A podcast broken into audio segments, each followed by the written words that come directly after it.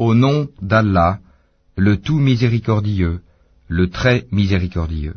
Par ceux qui arrachent violemment, et par ceux qui recueillent avec douceur, et par ceux qui voguent librement, puis s'élancent à toute vitesse, et règlent les affaires, le jour où la terre tremblera au premier son du clairon, immédiatement suivi du deuxième, ce jour-là il y aura des cœurs qui seront agités d'effroi, et leurs regards se baisseront. Ils disent, Quoi serons-nous ramenés à notre vie première, quand nous serons ossements pourris? Ils disent, Ce sera alors un retour ruineux. Il n'y aura qu'une sommation, et voilà qu'ils seront sur la terre ressuscités. Le récit de Moïse t'est-il parvenu? Quand son Seigneur l'appela, dans Towa, la vallée sanctifiée, Va vers Pharaon, vraiment il s'est rebellé.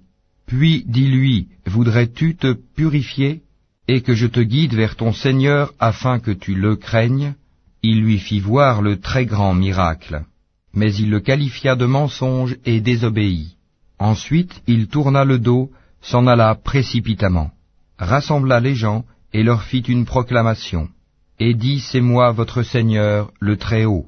Alors Allah le saisit de la punition exemplaire de l'au-delà et de celle d'ici-bas.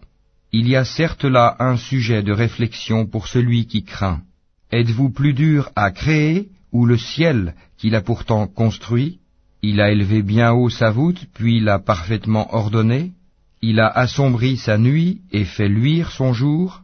Et quant à la terre, après cela, il l'a étendue, il a fait sortir d'elle son eau et son pâturage, et quant aux montagnes, il les a ancrées, pour votre jouissance, vous et vos bestiaux, puis, quand viendra le grand cataclysme, le jour où l'homme se rappellera à quoi il s'est efforcé, l'enfer sera pleinement visible à celui qui regardera. Quant à celui qui aura dépassé les limites et aura préféré la vie présente, alors l'enfer sera son refuge. Et pour celui qui aura redouté de comparaître devant son Seigneur et préserver son âme de la passion, le paradis sera alors son refuge. Il t'interroge au sujet de l'heure. Quand va-t-elle jeter l'encre Quelle science en as-tu pour le leur dire? Son terme n'est connu que de ton Seigneur.